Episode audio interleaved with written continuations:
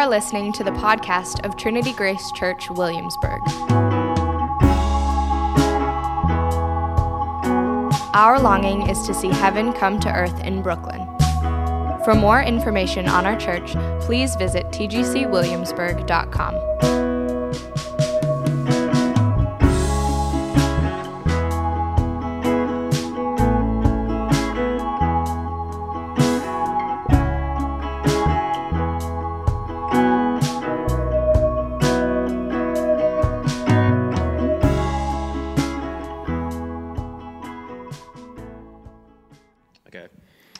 So this morning's teaching text comes from John chapter 1, verse 14. The Word became flesh and made his dwelling among us. We have seen his glory, the glory of the one and only Son, who came from the Father, full of grace and truth. This is the word of the Lord. Thanks be to God. Good morning, my friends. As I'm sure you heard, the raucous crowd in here just went wild. Sean Bay is a fan favorite. Um, I, I want you to imagine with me as we begin that you're in a faraway, distant world where other human beings are safe again. Let's just pretend for a moment that you're at a cocktail party, uh, one that you were invited to by a friend, and they're running late, but you're already here. So, what do you do? It's that social nightmare where you grab a drink and then you cling to the first person that will talk to you like they're a life raft and you are lost at sea. But then, five minutes into that conversation, you're distracted because you hear someone else telling a story that's got everybody laughing. And then you notice that that person says the name of a close friend of yours in the story. And then they mention the company that you work for in the story. So, what do you immediately do? You stop paying attention to whatever you and this life raft person were talking about, and you immediately start looking for the quickest out to this mingling nightmare as you possibly can because someone is telling your story and you want to get closer to it. That is exactly what the Apostle John did to the whole world with the opening line of his biography of Jesus' life. It is this John 1 1. In the beginning was the Word now, let me show you how loaded that was. In the beginning is such a loaded phrase. It's the first words of the entire Bible, the opening lines of the story that the Hebrew people have grounded their lives and culture in for thousands of years. It is the most distinct phrase in the Hebrew language, and he opens with it. Now, John is a Jew, so he knows what he's doing. If he was able to read his own book on audio, I imagine he'd insert a dramatic pause. In the beginning was the Word. Because with that phrase, every Jewish reader would immediately lean in closer, thinking, oh, he's telling our story. In the beginning was the Word. It's logos in Greek. In the beginning was the logos. That's the language this was originally written in. And that's just as loaded because logos is the most definitive term of Stoic Greek philosophy. Uh, logos means the rational principle by which everything existed. Let me put that into layman's terms. Philosophy is all about deconstruction of everything that we assume to be true. Logos is the term for the floor of that deconstruction. It's the term that Greek philosophers used to say if we strip life down just to its bare essence, there's something at the core that's holding this whole thing together, something that makes existence possible. Whatever that thing is, let's agree to call it Logos.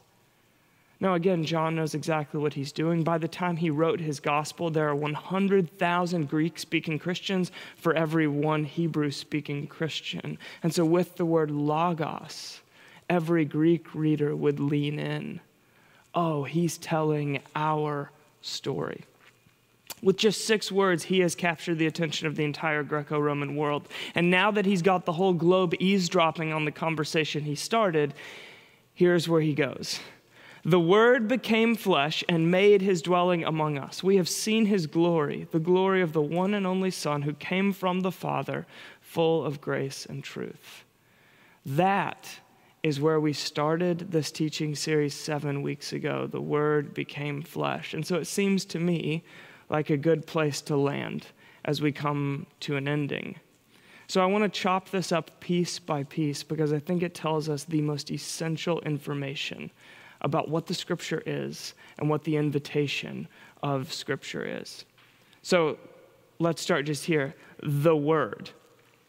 That is shorthand for what we call the Old Testament, but to the original readers, it wasn't as simple as what comes to your mind when I say Old Testament, because there was no pleather bound book filled with India paper and black or sometimes red ink available to these readers. Uh, there was the word in ancient in the ancient world was sort of like saying everything we know historically about God's interaction with his people. It had a lot more in common with the way you and I use the word salvation, or maybe even spirituality, than the way you and I use the word Old Testament. And so I want you to see everything that would have come to the reader's mind when John dropped in the word. Because there was a pattern to the way that God revealed himself to humanity and actually didn't start with paper and pen. Does anyone out there know the first time in the Bible there is any reference to the writing of the Bible? I heard Tim Mackie ask this question once, and the answer surprised me. So feel free at this moment to drop any guesses that you might have into our YouTube chat. There are bragging rights on the line at this moment. Don't Google it. You don't want that on your conscience tonight, cheating on Bible trivia during the church live stream. You won't be able to sleep. Before it gets weird, I'm just going to tell you the answer. Exodus 17, verse 14 says this Then the Lord said to Moses, Write this on a scroll as something to be remembered. So you get through roughly what was later broken down into 70 chapters of the Bible before this the writing of this thing is referenced at all. And then God miraculously delivers Israel from the Amalekite army and says, Moses, grab a pen. So, why did God tell Moses to write this down? As something to be remembered. Remember what I'm doing. Mark it down so that you can pass it on to other people groups and generations and eras. However far and broad human history stretches from here, remembering this will be essential for remembering your very meaning and purpose. It is essential for remembering the story that you're in. Well, then, how are we supposed to remember everything God did in the 70 chapters prior to Exodus 17? How are they supposed to hold on to that part? Well, that's what I mean that it doesn't start with paper and pen. Because before God gave Israel a page, he gave them a covenant. Now, a covenant's a lot like a promise, but it's stronger. It's more like uh, what we think of in modern day terms as a contract than a promise between friends. But it's also unlike any contract you've ever heard of because contracts are all about managing risk. A contract is about balancing the risk and reward ratio for both parties so that it's even. But God's covenant gives Israel all the reward and he takes on all of the risk. Now, we don't have time to get into it, but before there were lawyers and white paper and signing on the dotted line, they had forms for sealing a contract, and God goes through the covenant ceremony with Abraham.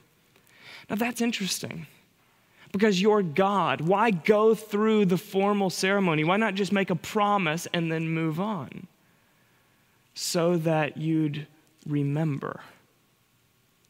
So God makes a covenant, but then God gives them not a pen, but a meal. Gather with your friends and family on this day to celebrate this story. They called this, this meal, this celebration, Passover. So God is the initiator of the world's first holiday. Why? So that we'd remember. And then he said to Moses, You'd better start writing this stuff down because all that you're experiencing now is the outworking of this covenant. It's all the years of marriage after the wedding vows. Uh, there's this one particular day when two people stand in front of each other and they make promises, a covenant. Then they have a meal and they celebrate a reception. And then after that, through work and rest, building up and tearing down through all the circumstances life throws at us, all the ordinary days that follow, there's the outworking of that covenant. There's one phenomenal Saturday, and it's followed by a whole lot of ordinary Tuesdays. The covenant life on ordinary days after the wedding vows, that's what we're reading when we read the Old Testament. And the whole thing builds and builds into uh, a bunch of prophets who start making promises. The story's not over. This isn't the end. There's so much more to come. It gets even better. Let me give you one example from one prophet. This is the prophet Jeremiah speaking in chapter 31 of his scroll. The days are coming, declares the Lord, when I will make a new covenant with the people of Israel and with the people of Judah. So, the pattern of the Hebrew scriptures, or what we now call the Old Testament, goes like this covenant, meal, writing, promise, and then nothing.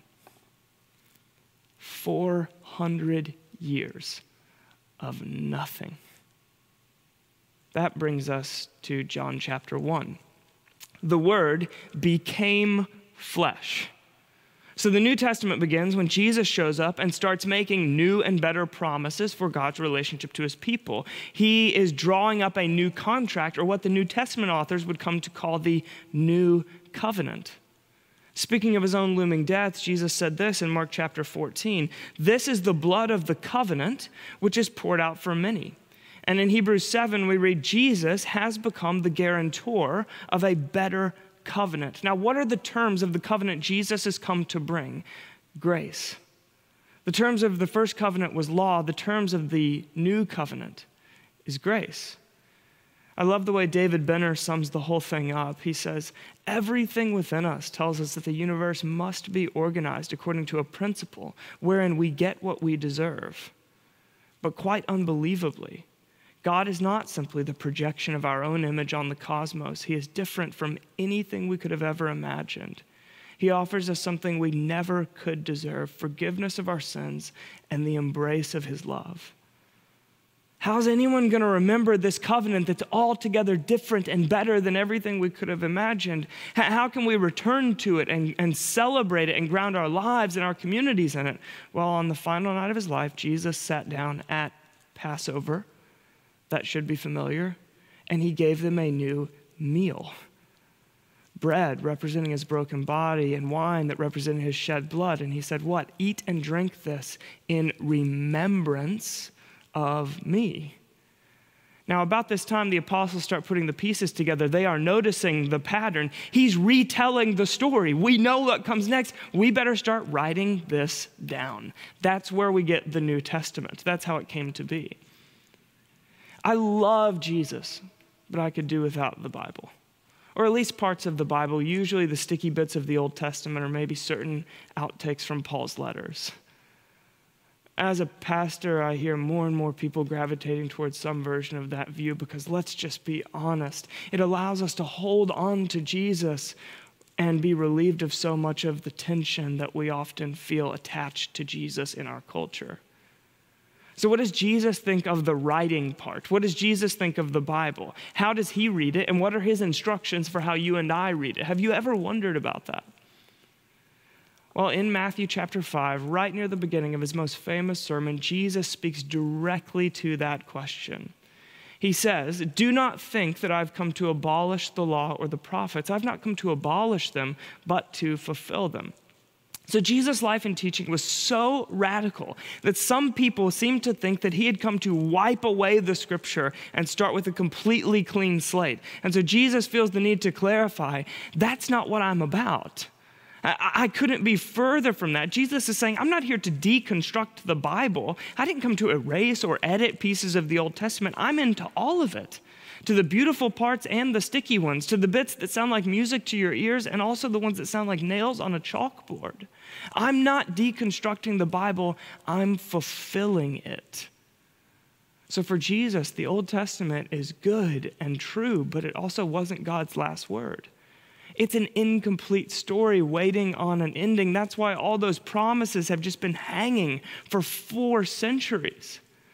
So, to the liberals who want to deconstruct the Bible and project an image of what they think God should be onto the cosmos, Jesus says, No, no, no. You're misunderstanding me. And to the conservatives who want Jesus to tell everyone to get on board with the 613 laws you'll find within the Torah and start living in line with God's commands, Jesus says, No, you're stuck in the first half of the story. Here's what he's actually saying here I am the climax of the story. Verse 18. For truly I tell you. Now, that phrase in Greek is amen lego hymin, which is basically Jesus' catchphrase.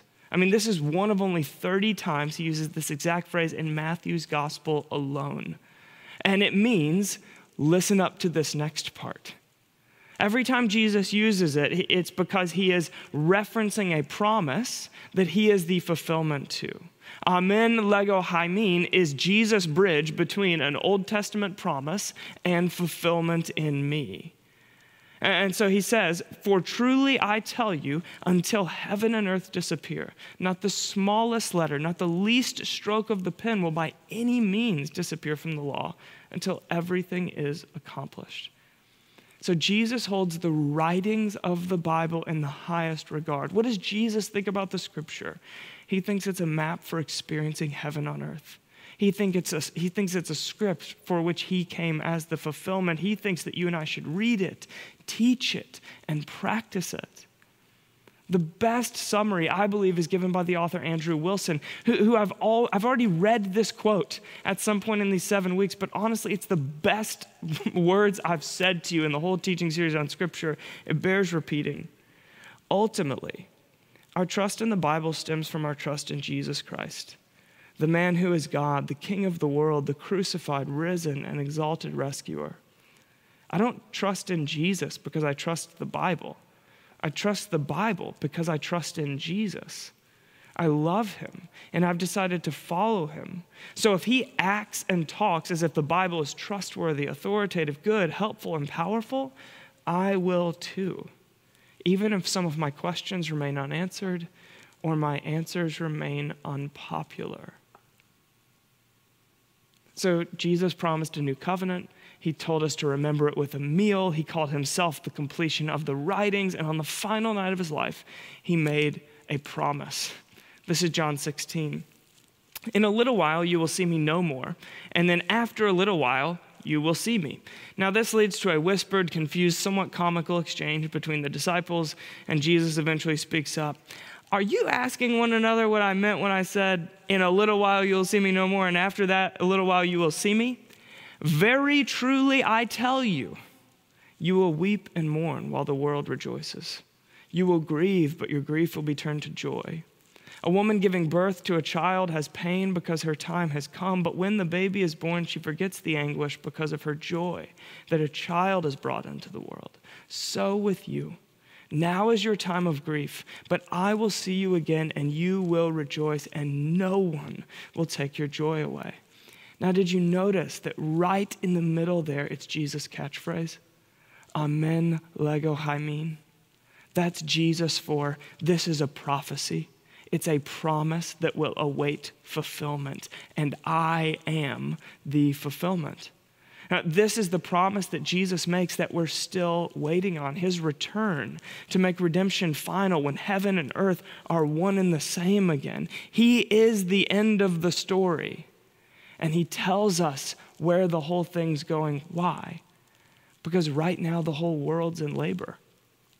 And ask any mom. The only thing that makes labor bearable is knowing the unspeakable joy of new life that follows it. Without that, there's no getting through it. We know the end so that we can live in the middle. Now, do you notice the pattern? The Old Testament and the New Testament, the promises and Jesus, they mirror each other. Covenant, meal, writings, promise. This is what John meant when he said, The Word became flesh. The old story that you're familiar with, it got wrapped around a human body and it walked around with us. That's why the New Testament calls both the Bible and Jesus the Word, because you can't separate Jesus, the living Word, from the written Word that talks about his life and sets up a script for it. You can't separate Jesus from the written Word that I hold in my hand right now. They are one in the same revelation, offering us a glimpse at the same God. Now, we're only four words in, so we're going to need to keep moving. The Word became flesh and made his dwelling among us. We have seen his glory, the glory of the one and only Son who came from the Father. This is the part where John manages to offend the whole world. He's got everyone's attention, now he offends all of them. So, in ancient Greek, there are two words for the human body. One is elegant and honoring and points to all the good parts of being human. The other is debased and blunt and crude. John picks the crude version, the shocking one. Greek philosophy taught that to transcend the flesh was to access the divine. John is saying the divine is disguised in the flesh you're trying to escape from. But, but the Jews didn't get a pass on the offense. They would have been even more put off than the Greeks because the Hebrew word for glory is kabod. And you'll find it peppered all over the Old Testament. Er, it was a one word summary for the weight, greatness, and power of God. Moses most famously asked God to see his glory or his kabod, and God denies the request. In Exodus 33, he says, You cannot see my face, for no one may see me and live.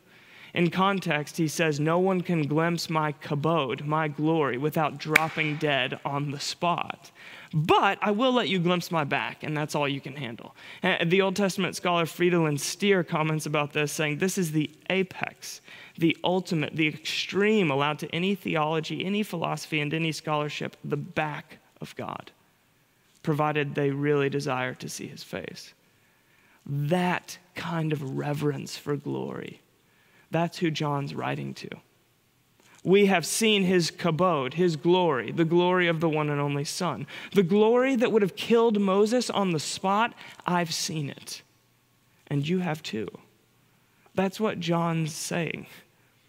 William Barclay says this is possibly the greatest single verse in the New Testament and certainly the sentence for which John wrote his gospel. Pete Greig gives it a two word summary dirty glory. And I like that. The untouchable, indescribable kabod got dirt in the creases of his hands. He rubbed dirt in the eyes of a blind man that he might see. He scribbled on the dirt in front of an adulterous woman to protest her execution. He scrubbed dirt from between the toes of his disciples during his final week. But it wasn't just physical. The people that were branded as dirty, the creases of his hands touched them too. He held the hands of lepers. He kept company with prostitutes. He raised a glass at a party with the corrupt tax collectors. And we love this about Jesus, don't we? No one can see the face of God and live. That's what Moses told them. And in a way, he was right because everyone who glimpsed the glory of God down in the dirt fell to their knees, utterly undone, completely surrendered to him. Because that face, the tired one with bags under its eyes and a crooked nose and beads of sweat on its forehead, that is the face Moses told you would kill you. Just a few verses after this, John doubles down on the offense. No one has ever seen God, but the one and only Son, who is himself God and is in closest relationship to the Father, has made him known. This is Jesus. Dirty glory. What a Savior. I mean, what a stunning picture. When people beheld the dirty glory revealed in Jesus, the corrupt priests waved the white flag. They said, Look how the whole world's gone after him. No one can resist. And we don't have that problem anymore in the modern church, do we? And that's because we live at a time when the church has become so much better at talking about Jesus than living like Jesus. I remember sitting on the front row of a massive, massive conference as a pastor that I deeply admire, was brought onto the stage in his old age and he was presented with the Lifetime Leadership Award. And as everyone gave him a standing ovation as we honored him, I remember tears welling up behind my eyes and whispering a prayer under my breath God, let me finish the race like that. Oh, Father, let me finish the race like that. And within 14 days after that, it came out that he had used power to make advances on female colleagues for decades. So disillusioning. And of course, we know that story is not a one off, it's a trend. It's so disillusioning when we discover again and again and again that the internal life of someone we admire cannot support the external weight of the message they carry. It's why Gandhi famously said, I like your Christ, I do not like your Christians. Your Christians are so unlike your Christ. You're probably familiar with that one, but he also said this if only Christians would live according to the belief and teachings of Jesus, we'd all become Christians. And what he's getting at is so simple. The story Jesus told, if true, is worth giving everything to. The only trouble is that the theory, when lived, looks so uncompelling. It's that all the real life evidence I'm seeing of that story alive in ordinary people leads me to one conclusion that it's just a theory. But if I could only see in the lives of his followers that it was real, then we'd all fall to our knees having beheld the face of God. Now, it would be so convenient if I could just point the finger at a bunch of faces that we've never met and call them the problem, but I can't do that. Because honestly, this is so much more personal than that. I am so aware that there is a massive gap between who I intend to be and who I actually am. And that's why this last phrase is so, so crucial full of grace and truth. This is what Jesus would later refer to as the easy yoke. Jesus gets at the same idea, saying this Take my yoke upon you and learn from me, for I am gentle and humble in heart, and you will find rest for your souls. For my yoke is easy and my burden is light. Now, yoke, this is ancient Hebrew slang for discipleship. We rarely think of Jesus this way today, but he was a rabbi, he, he was a Bible teacher. And a rabbi was a, Jewish spiritual leader who always had disciples. Now, most people hear the word disciples and they immediately think of the Christian church. But disciple is not actually a Christian concept, it was just borrowed um, from the secular world. It originated in Greece, not in the Jerusalem temple. The rabbis stole the idea from Plato and Socrates, who had disciples before any rabbi did. And a disciple was just an ancient word meaning follower or apprentice. It's someone who emulates the life of a mentor, that, that tries to emulate their skills and their personal habits and their priorities, the whole lot of who they were. So by the time Jesus shows up, discipleship was quite common in ancient Israel. I mean, there was rabbis like Hillel and Gamaliel, who was, were essentially the celebrity pastors of the first century world that had plenty of disciples, but every rabbi had some group of disciples following them, learning from them everything they possibly could. And one of the things that made Jesus different than all of these other rabbis, and, and one of the things that got him into quite a lot of trouble, to be honest, was that he went around saying things like, If anyone wants to be my disciple, follow me. Wait, anyone? You see, this was the highest validation that a rabbi could utter. A disciple was the most exclusive, prestigious position in all of the Israelite world. It's like getting into Harvard Law, or being offered a record deal, or landing the lead on a Broadway show. And Jesus is just throwing it out there as an open invitation to common people, to the leftovers that the other rabbis rejected as not good enough. No rabbis ever said anything like anyone before. Anyone? Yes, anyone. But he didn't say, if anyone wants to be my disciple, believe in me. He said, follow me. He said, Come behind me and learn my practices and my priorities, the habits of my life, the way that I rest, the way that I keep company with others, the way that I seek the face of God and pray. The whole lot. See, disciples don't consider their rabbi's teaching, they become it, they internalize it, they express it through their personality.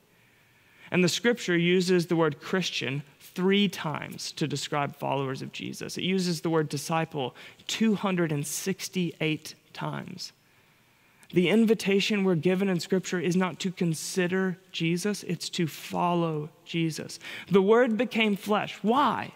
Why was that step necessary? Why wasn't a book with instructions sufficient for us? Because this is about whole life transformation, not just about getting the right information. The Word became flesh so that the word might become your flesh. Jesus wrapped the story around him and lived it out so that you might wrap the same story around you and live it out. Dallas Willard wrote The greatest issue facing the world today, with all of its heartbreaking needs, is whether those who are identified as Christians will become disciples students, apprentices, practitioners of Jesus Christ, steadily learning from him how to live the kingdom of the heavens into every corner of human existence. Or as Jesus said, take my yoke upon you, become it. And along the way, you will discover that what feels like a yoke being laid on your shoulders at first somehow lightens the load it somehow stands you up straighter and makes you feel lighter on your feet. And what exactly is Jesus' yoke? It's right here. It's the scriptures, the ordinary old scriptures. It's the word he came to fulfill, the word that not the least stroke of a pen will be erased from until it's all brought to its perfect end, whether we like it or not our relationship with God is all tangled up and inseparably tied to our relationship to the Bible. Why? Because they're one in the same revelation. This is not a philosophy to be considered. It is not a textbook to be studied. It's not a manual to master. It is a revelation. It is God revealing Himself, the God who is at His very core love. And you cannot tear God away from the way He's chosen to reveal Himself. And if you don't like that idea, don't kill the messenger, take it up with Jesus. Because here's what he said in his own instructions on how we're to read the Bible. Let me pick up exactly where we left off in Matthew 5. Therefore, anyone, there's that word again, anyone who sets aside one of the least of these commands. Now, what commands is he talking about? Is he talking about the Old Testament commands, or is he talking about the commands of his own teaching that he is about to lay out in the sermon? Yes, both. He's using a word here that encompasses both. He's stretching into past and to future, the Old and the New Testament. He's holding both poles, the bridge at the middle. Amen, lego, hymin. Therefore, anyone who sets aside one of the least of these commands and teaches others accordingly will be called least in the kingdom of heaven. But whoever practices and teaches these commands will be called great in the kingdom of heaven. So, this yoke comes with both a warning and an invitation. The warning is least. It's becoming so popular today to say something like, I like Jesus, but not the Old Testament, or I like the Gospels, but not Paul's letters. But these words from Jesus are why that just doesn't work. I want to follow Jesus, but I want to hold on to my own take on sexuality or money or my relation to my enemies or how I forgive those who have so grossly wronged me or whatever. And Jesus calls that least in the kingdom. And he's not talking about your status in some faraway paradise after you die. He's talking about your current experience. Your current experience in the kingdom of God is directly linked to your relationship to the Word of God. That's not me, that's Jesus. And in my pastoral experience, this is true. I'm yet to meet anyone who's picking and choosing from the Bible who's at the same time content and alive in their spiritual life. There's always some sort of angst or dissatisfaction or something like what Jesus called least. You see, the covenant that Jesus came to make with us, it cost him his very life. The blood that sealed this covenant was his own. And so he was never shy about the cost, uh, about taking it on himself or naming it to you and I. Whoever wants to save their life will lose it, but whoever loses their life for my sake will save it. In other words, try to follow me and hold on to this and that from your own guidance and authority, and your experience in my kingdom will always be big ideas and underwhelming experience. Because kingdom experience comes through whole life surrender Oh, that's so unpopular today. I mean, that idea is ludicrous in an individualistic culture like ours. And that idea is definitively the teaching of Jesus. And I'm so aware and I love that our church is made up of people at every stage in the spiritual journey. And so some of you will be hearing this and just think, I am not there yet, man. Seven hours of teaching later, I've got a bit more understanding on the scripture, but I still have a list of questions way too long for your cute little Q&A sesh at the end. So also I want you to hear me say this, that this is absolutely a safe place to question, doubt, believe, unbelieve, rebelieve, re ask different questions, name tensions, and all the rest. You really have found a community that makes space for all of that. But I also want you to know that there's an invitation here greatest. There's an old story of a monastery visitor who approaches a monk at the monastery and asks, Do you still wrestle with the devil? And the monk says, No longer, my child. I've grown old now, and he has grown old with me. He doesn't have the strength. I wrestle with God. With God, this guy surprisingly responds, and you hope to win? And the monk says, I hope to lose, my child. My bones remain with me still, and they continue to resist. And that is what Jesus calls greatest. You see, the invitation Jesus is extending is not to be forever at peace, to no longer struggle or disagree or be confused by the word. It is to take the fight to God. See, trying to follow Jesus in this world will always come with tension and pain and conviction and unanswered questions. God is peeling layer after layer after layer off me like an onion, and every layer he peels just reveals another layer beneath me that grace hasn't touched yet. Spiritual maturity is not becoming decided on every issue and being completely at peace with every last word of the scripture, it's to take the fight to God.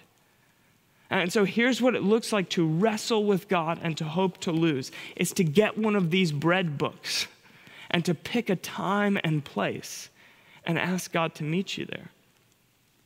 Now, Gemma's already kind of taken you through the steps. So I just want to say this that right now, this week, you should already pick a place a chair by the window, a corner on your apartment floor, the, the front stoop that you like to sit out on, any common place and just begin right now asking God to meet you there, asking Him to turn a commonplace into holy ground. Because holy ground, it just means a common, everyday place that is made holy because it becomes a meeting place with God. And it's always the common places that turn into meeting places. It's a burning bush in that same field where Moses punches the clock every day. It's the upstairs windowsill where Daniel rested his elbows three times a day every day. It's the depressed barn of a poor farmer on the outskirts of Bethlehem where one night something extraordinary happened. Pick an ordinary place and begin right now asking God to fill it. And then pick a time. Because look, if this is not a committed, consistent rhythm, you won't do it.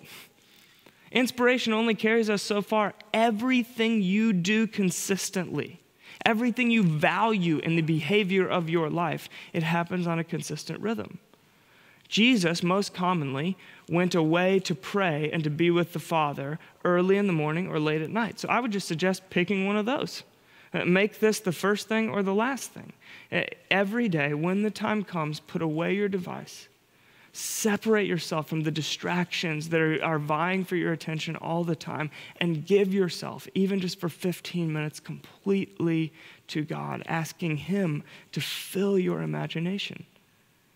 And then beginning next Sunday morning, we're all just going to be reading scripture every day. All of us will be still. We'll just breathe. Do you know that stopping to breathe is all you have to do to connect with the ancient story? Because God breathed life into our lungs at first. And so at any moment, in any day, you can stop what you're doing and just.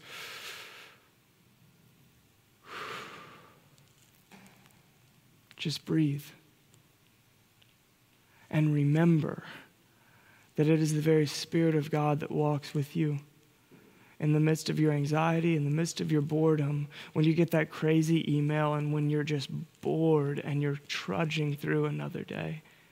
And then we'll read, and we're going to read the same passage. And we're asking everyone to participate in this on purpose because that's how the early church did it from the days of the book of Acts all the way up until just about 100 years ago. Like the idea of I'm using this reading plan now or I prefer this devotional book or something, that's an entirely new idea that did not exist in Christian history until individualistic culture.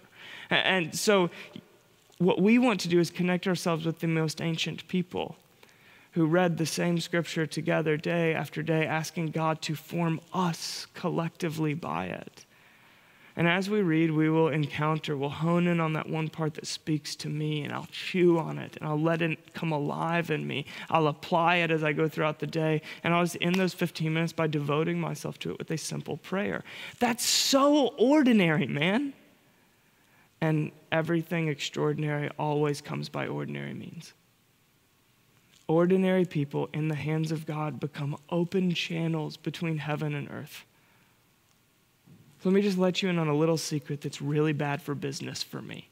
These sermons, they won't change you. If you are relying on the teaching ministry of this church, that is an insufficient means for whole life transformation and resilience against the storms uh, that life's going to throw at you and swimming against the cultural current that you are living in in this city. These sermons will not change you. On the very best days, they are like a thimbleful of living water offered to your parched throat.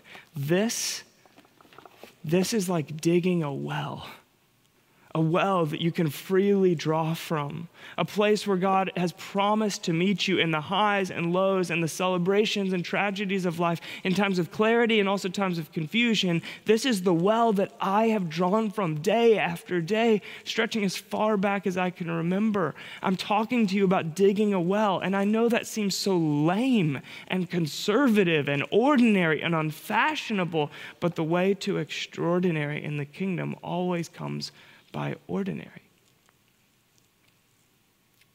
So let's just land here today. The spiritual crisis overtaking the West is the most serious since the fifth century. The Pope said that a few years back. You see, in the early days, the Christian church was such a phenomenon. This band of oppressed peasants grew and grew and grew until Emperor Constantine, the most powerful man in the world, named it the official religion of the developing world. And that seemed like an astounding victory, and it turned out to be a subtle death blow.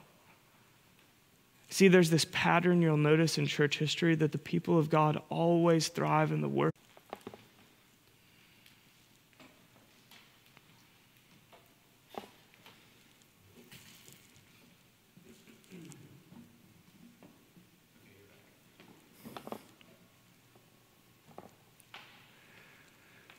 So we lost the stream there for a second, and um, I've noticed a trend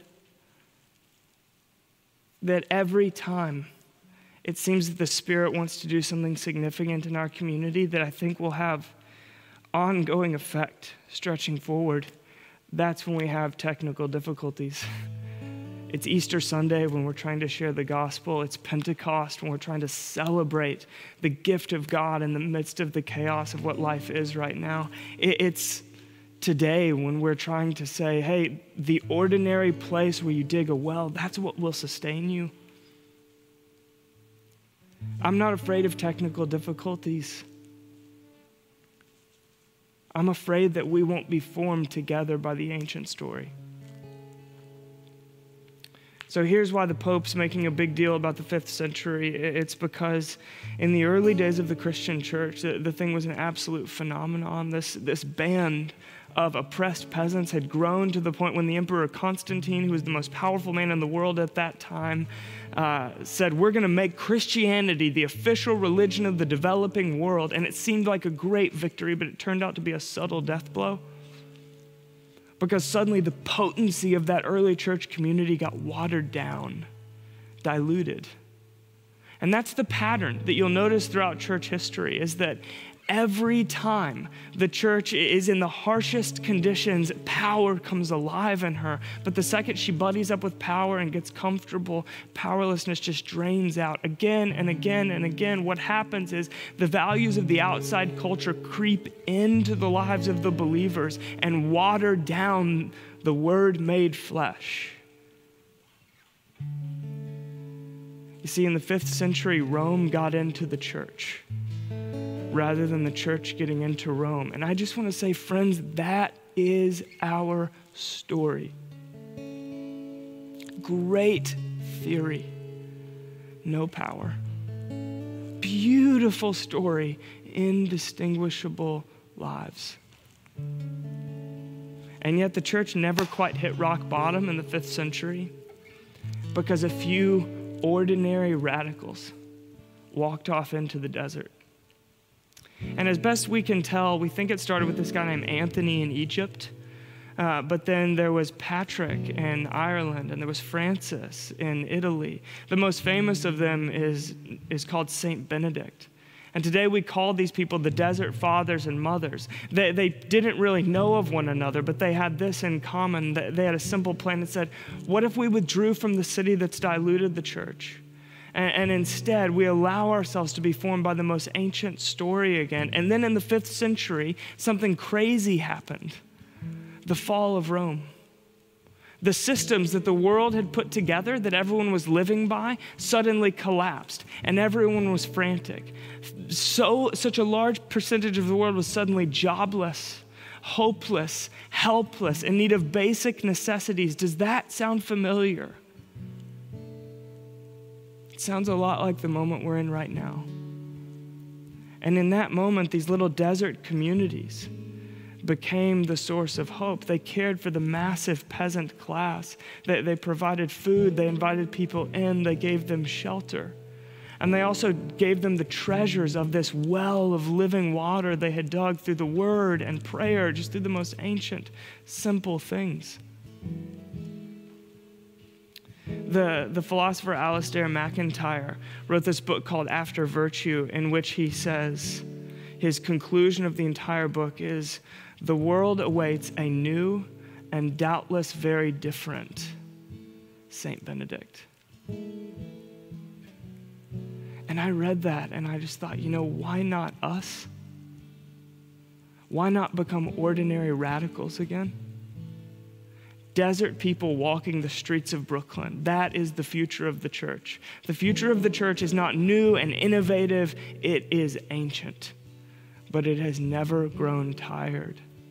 In this moment, would there be another community of people that says, right here in the middle of the city, would you form us by the ancient word that we might become the word made flesh, the hope of a chaotic world.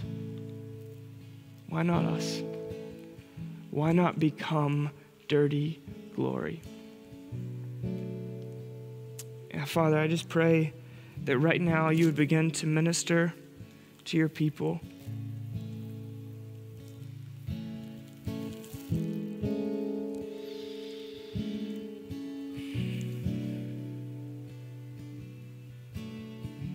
Even as we breathe, we remember that the story started with you and it ends with you.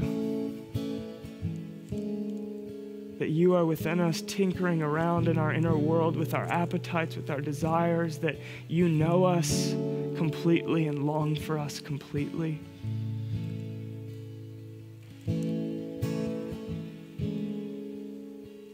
And I just have a sense um, that within many of you, there's this battle going on where part of you feels drawn and hungry for what I'm talking about today, and part of you feels kind of like, oh, it just seems so ordinary. Like, are we really talking about a 15 minute daily time of reading and prayer? Yes. Yes, and the ordinary makes room for the extraordinary. And so I just want to give you this invitation. If, if you feel some sense of hunger within you, and you just want to say yes to that, if you want to say, Yes, God, I will root my life in you. I will draw from this well again and again and again on all the ordinary days as I look ahead into the next year. Then consider that for a moment. And then if you're saying yes to it, will you just stand? And it's going to feel kind of funny because you're just sitting on a couch next to your spouse or watching from your bedroom or whatever. We can't see each other, but the rabbi can see his disciples, and that's all that matters. So, wherever you are, will you just stand and just to open up your hands and say, God, give me this hunger. I lay down my life. Come and form me by the ancient story. Make me dirty glory.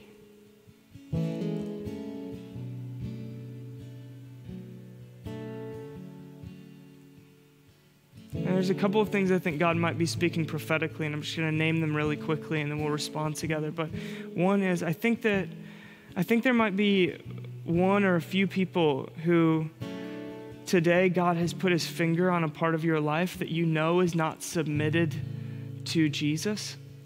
And up until today, you felt completely fine about that. But suddenly today, you've just felt the sense of conviction, like God saying, I want that part of you. And I want you to know that's not a condemnation, it's an invitation. It's an invitation to greater life. It is the peeling of the onion so that grace can get to places that it hasn't touched yet. And I just want to say this word as a confirmation that you are hearing from God.